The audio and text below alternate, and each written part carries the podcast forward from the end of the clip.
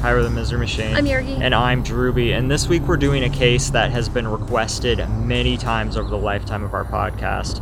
And that's the Brandon Teena case. Most recently, our patron Bailey requested this, so thank you so much, Bailey. And also YouTube user floss slash pug sunset one. So thank you so much. Yes, thank you for the recommendations. And obviously, in light of Pride Month, this is the last week of Pride Month, we felt it important to do this case. And if you're listening on YouTube, please hit like and subscribe. It's my birthday at the end of the week. Can you get us to 10,000 subscribers? Please. We're almost at 10,000 subscribers, so this would be the best birthday present to me. I would love that so much. But without further ado, Brandon Teena.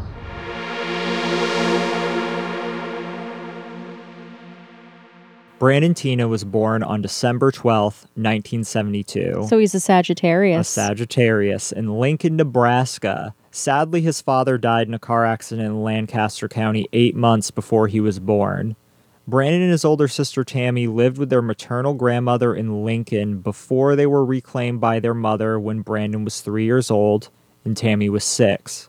The family resided in the Pine Acre Mobile Home Park in northeast Lincoln. His mother, JoAnn, received disability checks and worked as a clerk in a women's retail store in Lincoln to support the family. As young children, Brandon and Tammy were sexually abused by their uncle for several years, and Brandon sought counseling for this in 1991. JoAnn remarried once from 1975 to 1980. Brandon began identifying as male during his adolescence and dated a female student during this period. His mother rejected his gender identity and continued referring to him as her daughter. Brandon and his sister attended Catholic school in Lincoln, where Brandon was remembered by some as being socially awkward. During his second year, Brandon rejected Christianity after he protested to a priest regarding Christian views on abstinence and homosexuality. He also began rebelling at school by violating the school dress code policy to dress in a more masculine fashion. During the first semester of his senior year, a U.S. Army recruiter visited the high school, encouraging students to enlist in the armed forces. Brandon enlisted in the Army shortly after his 18th birthday and hoped to serve a tour of duty in Operation Desert Shield. However, he failed the written entrance exam by listing his sex as male. So I actually looked into that high school. We didn't list it in here originally because I couldn't figure out how we were supposed to say it, but I gave up and actually called the high school over the weekend so I could get their answering machine. Brandon went to Pius the 10th High School, and it's usually listed as just Pius, Pius X. X. Some people call it Pius X. When we were watching their local sports games for pronunciation, they would just call it Pius. In December 1990, Brandon went to Holiday Skate Park with his friends, binding his breasts in order to pass as male. In the months nearing his high school graduation, Brandon became unusually outgoing and was remembered by classmates as a class clown. Brandon also began skipping school and receiving failing grades and was expelled from Pius X High School in June 1991, three days before the high school graduation. In the summer of 91, Brandon began his first major relationship with a girl named Heather. Shortly after, Brandon became employed as a gas station attendant to purchase a trailer home for himself and his girlfriend. Brandon's mother, JoAnn, however, did not approve of the relationship and convinced Brandon's sister, Tammy, to follow Brandon in order to find out whether Brandon's relationship with Heather was platonic or not. So in January of 1992, Brandon underwent a psychiatric evaluation, which concluded that Brandon was suffering from gender dysphoria.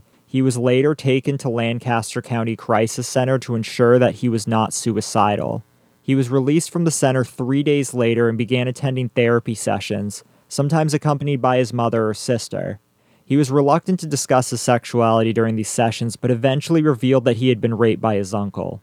In 1993, after some legal trouble, which the movie Boys Don't Cry defines as Grand Theft Auto, that movie is very exaggerated. So if you're coming here only knowing this case through Boys Don't Cry, you're going to notice some differing of information. yes, Brandon moved to the Falls City region of Richardson County, Nebraska, where he presented as a man. He became friends with several different residents.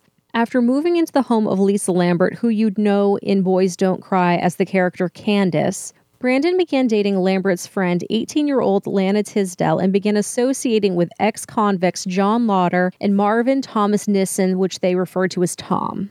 On December 19th, 1993, Brandon was arrested for forging checks. Lana used money from her father to pay Brandon's bail. In the documentary, the Brandon Teena story, it stated that Lana's father gave her a blank check to go get a haircut. And instead of going to get the haircut, she went and wrote out money for cash for the bail over at a local, I believe it was a convenience or grocery store, and then went and bailed Brandon out. Because Brandon was in the female section of the jail, Lana learned that he was transgender. Brandon's arrest was posted in the local paper under his dead name, and thereupon his acquaintances learned that he was assigned female at birth. So, if you're unaware with what a dead name is, it is the name that a transgender person would have been born with that no longer is used. And for those that struggle with that, the way I look at it as in a free country like we're in, we can legally change our names. If you get married, you can change your name. And just like in general, if somebody were to introduce themselves to me by a certain name, then that's the name I call them. Just like some people are born with a name that they don't like, so they go by their middle name. It's a real easy thing to do. So during a Christmas Eve party, Nissen and Lotter grabbed Brandon and forced him to remove his pants, proving to Lana that Brandon had a vulva. Lana looked only when forced to and said nothing. Lotter and Nissen later assaulted Brandon and forced him into a car. They drove to an area by a meat packing plant in Richardson County where they assaulted and gang raped him. They then returned to Nissen's home where Brandon was ordered to take a shower. Brandon escaped from Nissen's bathroom by climbing out the window and went to Lana's house. He was convinced by Lana to file a police report, though Nissen and Lotter had warned Brandon not to tell the police about the gang rape or they would, quote, silence him permanently. Brandon also went to the emergency room where a standard rape kit was assembled but later lost. Sheriff Charles B. Law questioned Brandon about the rape, and he seemed especially interested in the fact that Brandon was transgender, to the point that Brandon found his questions rude and unnecessary and refused to answer. And I mean, you can be the judge for yourself because we have the audio of most of the exchange right here. Tom held your arms. Which way was he standing? Beside you, behind you, or what? How'd he hold you? And then he took and Tom, uh, John undone your pants, right? He pulled your pants down how far? Past your knees. How far did he pull your underpants down? What did you have in your underpants? Nothing in your underpants? You didn't have a sock. Do you uh, run around once in a while with a sock in your pants make you look like a boy? All right, so after he pulled your pants down and seen you as a girl, what did he do? Did he fonder you any? He didn't fonder you any, huh? Doesn't that kind of amaze you? After he pulled your pants down and been wanting to take you to bed and you told him no, that you was a boy and he couldn't do that, doesn't that kind of get your attention somehow that he would have put his hands in your pants and play with you a little bit? Huh? I don't know what he did. I can't believe that if he pulled your pants down and you're a female that he didn't stick his hands in you. Or his finger in you. He didn't. I can't believe he didn't. So when they got ready to poke you,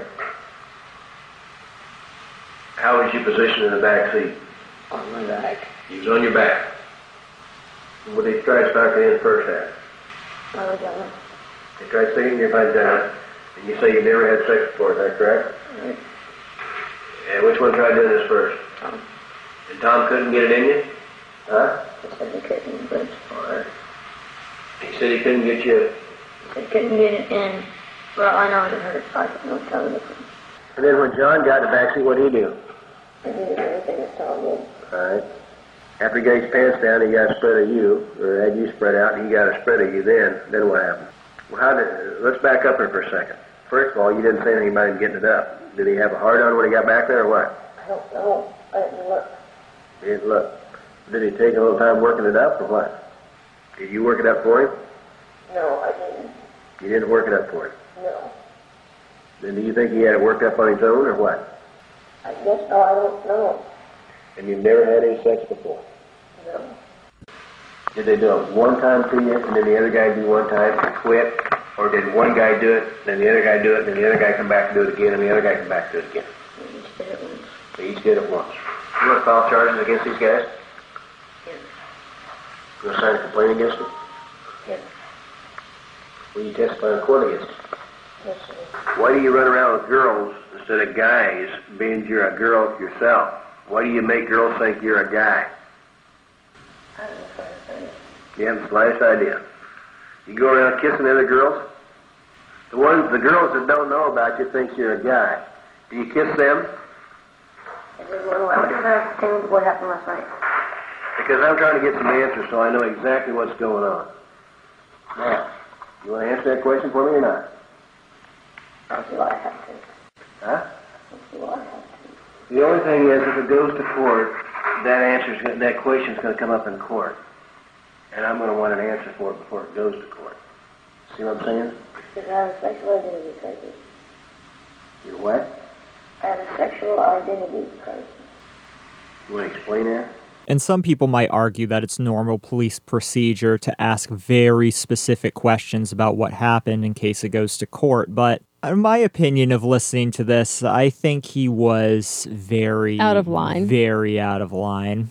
Now, in the movie Boys Don't Cry, you'd notice that they get a call from the sheriff's office that they have to be down there the next morning to give a statement on what happened. However, what really happened is they were taken in and they were both questioned. And while John Lotter denied it all, Tom Nissen admitted to all of it, despite their conflicting stories. And from Tom Nissen, an admission of guilt the sheriff still let them both go for whatever reason. So, because of the sheriff's inaction, these later events that you might already know from the movie follow. So, around 1 a.m. on December 31st, 1993, Nissen and Lotter drove to Lisa Lambert's house and broke in.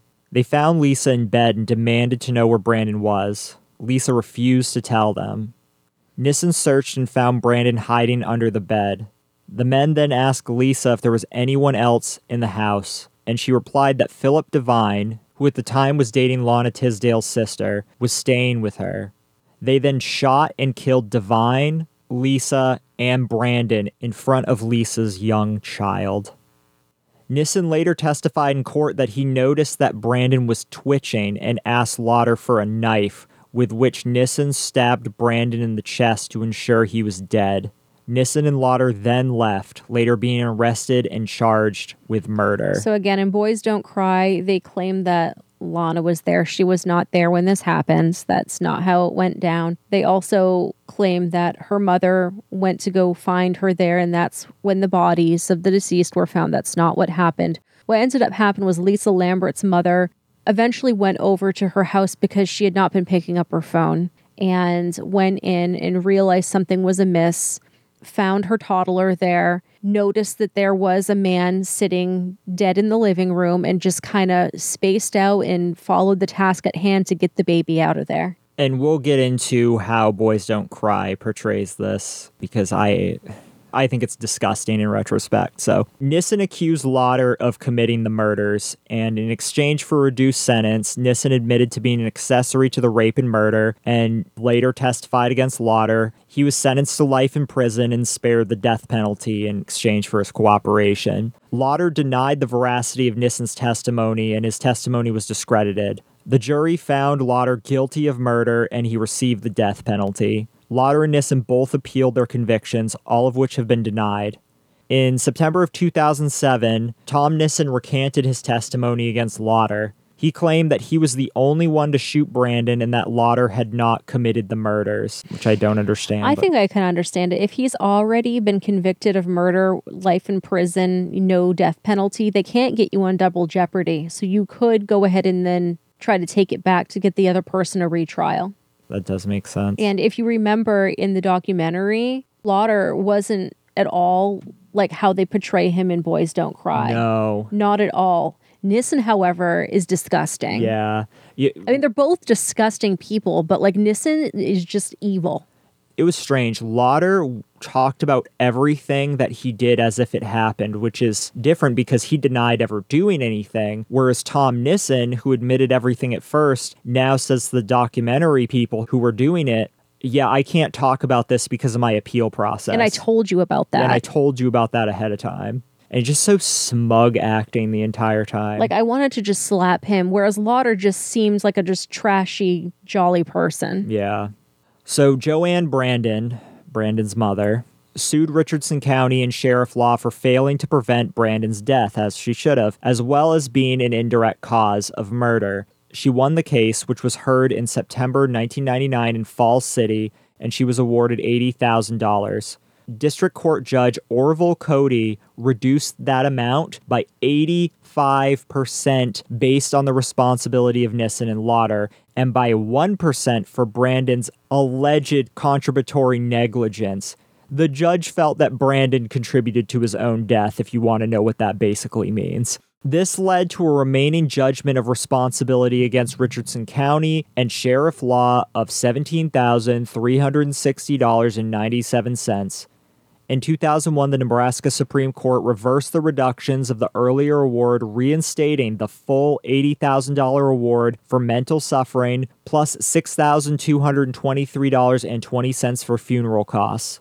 In October 2001, the same judge awarded Brandon's mother an additional $12,000, which was split up as $5,000 for wrongful death and $7,000 for the intentional infliction of emotional distress. Good on them. Yes. So, Sheriff Law was also criticized after the murder for his attitude towards Brandon. At one point, Law referred to Brandon as it. After the case was over, Law served as commissioner of Richardson County and later as part of his community's council before retiring as a school bus driver. He has refused to this day to speak about his actions in the case and swore at one reporter who had contacted him for a story on the murder's 20th anniversary. He did die recently this past year. Yes. Yes, he did. Bye. In 1999, Brandon became the subject of a biographical film entitled Boys Don't Cry, directed by Kimberly Peirce and starring Hilary Swank as Brandon and Chloe Sevigny as Lana Tisdale. For their performances, Swank won an Academy Award, whereas Sevigny was nominated for one. Lana Tisdale sued the producers of the film for unauthorized use of her name and likeness before the film's release. She claimed the film depicted her as, quote, lazy white trash and a skanky snake, end quote. Lana also claimed the film falsely portrayed that she continued a relationship with Brandon after she discovered that Brandon was transgender. So, if you remember from the film, in the prison scene, it depicted Lana and Brandon being totally still lovey dovey. I guess that really wasn't the case. I guess the relationship allegedly ended according to Lana at that point, but they depict a continued relationship with sex scenes even further on in the movie. So she was not okay with this. And she eventually settled her lawsuit against the movie's distributor for an undisclosed sum which I find really strange. So they left Lana as Lana they left her as her person, but they made Lisa Lambert into Candace. It's It's, very- strange it's to very me. strange. It's strange how they get- decided to do this. I mean, a lot of people retroactively have a lot of problems with this movie. My problem, I guess we can get into this now. My biggest problem with this movie is the fact that they don't even mention Philip DeVine. Yeah, that's gross. It, it is total erasure of a senseless murder of a person of color. Like, there's just no need of that. Like, oh, it just doesn't fit in the script. It doesn't fit in the movie. Well, they if this is based on real events, portray them as they actually happened. And that was my issue watching the movie. It because you had never watched it till I showed it to you. Right, and it, I thought it was. I thought I honestly, I thought it was terrible. I thought it was bad. It, it obviously didn't age well, but I thought that the representation was in poor taste. So I had a lot of problems with it. And I have to admit, when I was in my late teens, early 20s, I loved this movie because I loved any movie that Chloe Sevigny was in. She was one of my favorite actresses. She still is. But like Drewby just said, they completely erased Philip DeVine from the movie altogether. And it had that 90s feel that I guess a lot of 90s movies have. I don't know about you, and I've seen other people levy this criticism too, but it felt like the way Brandon was portrayed, that they portrayed Brandon not as a transgender man, but as a woman masquerading as a man. yes. That's how it felt like to me. And I understand that between the 90s and now, it's come a long way. There's a lot more awareness and understanding of this. and in the 90s, we didn't have the language we have now. Right. But but still like how they went about it like they understood what transgender people were they just had different language for it I mean, Brandon even said in the movie, I'm a man, I'm a man. So it's not as if the director didn't know, but still the way in which Brandon was framed, and I think the only way you'd be able to understand it is seeing the movie itself. And uh, honestly, I don't really recommend the movie at all. I'd recommend seeing the documentary if you are interested in this case. I don't recommend seeing Boys Don't Cry. I just, it's not a good movie if looked at as like film as an art form and it's just not historically accurate and I don't feel like it did Brandon justice at all Or Philip DeVine. or Phil or clearly not Philip DeVine. So another thing I found really interesting, Drewby and I found a YouTuber that did an analysis of Boys Don't Cry as far as how accurate it was or just, you know, how well it aged. And this YouTuber really felt that the director used this as an art form to express their own coming of age as someone who thought initially that they were a lesbian but came out as someone who was non-binary and kind of use the movie to express that and use liberties, I guess. And rather than telling the story of Brandon and Teena, really just infuse their own coming of age story into it, if that Well- makes any sense. Well, that coming of age story was not brought up in subject until decades later, if if I'm remembering correctly. So I'm wondering if this kind of personal story was now retroactively infused into the movie based on the rampant criticisms towards the director that in retrospect boys don't cry is framed a bit transphobically I don't know. I just thought it was a really interesting take. it should be noted that in previous interviews to the ones that we're referencing, the director referred to Brandon as a woman and talked about Brandon as a woman trying to be a man. So take that for what it is. Whereas the entire time, and I'll give credit to Hilary Swank, Hilary Swank seemed to be ahead of her time in her verbiage in this, always referred to Brandon as a man, understood that what she was doing was playing a transgender man and not a woman trying to be a man, where the director was not properly speaking about that at the time. And if you think I'm grasping at straws, I mean, a, one of the big criticisms and the more obvious criticisms against the director is putting Brandon's dead name at the end of the movie, which even if everything was done right in the movie, it just it, it almost felt I felt like a slap in the face. yeah, it, it it's like what did you just make this whole movie for then? If you're just going to have that be right at the ending. I don't understand it. I don't either. So, speaking of pronouns, JoAnn Brandon, who was Brandon's mother, publicly objected to the media referring to her child as he and Brandon. Following Hilary Swank's Oscar acceptance speech, JoAnn Brandon took offense at Swank thanking Brandon Teena and for referring to him as a man. However, in 2013, JoAnn told a reporter that she accepted Brandon being referred to as a transgender man in the media. Although she was unhappy with the way Boys Don't Cry portrayed the situation, she said about the film, quote, it gave gay and transgender advocates a platform to voice their opinions, and I'm glad of that. There were a lot of people who didn't understand what it was Brandon was going through. We've come a long way. End quote. When asked how the murder affects her life today, JoAnn replied, quote, I wonder about how my life would be different if Brandon was still here with me. Brandon would be such a joy to have around. Brandon was always such a happy kid. I imagine Brandon being a happy adult. And if being happy meant Brandon living as a man, I would be fine with that. End quote. Brandon was buried at the Lincoln Memorial Cemetery in Lincoln, Nebraska. His headstone is inscribed with his dead name, with the epitaph, and I quote, daughter, sister, and friend, end quote.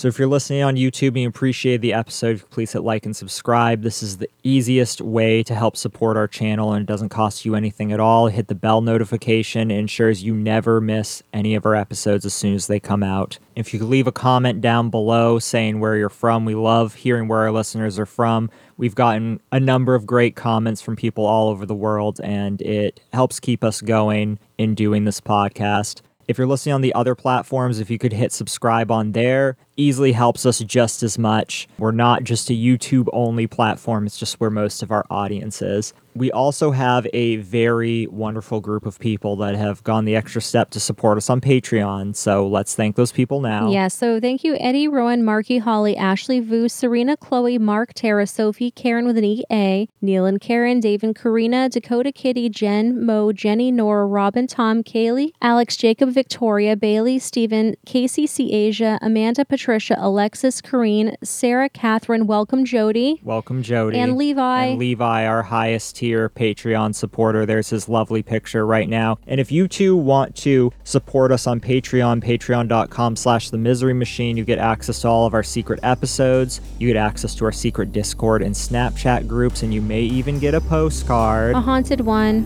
Patreon.com slash the misery machine. But until next week, We love you. we love you. Bye. Bye.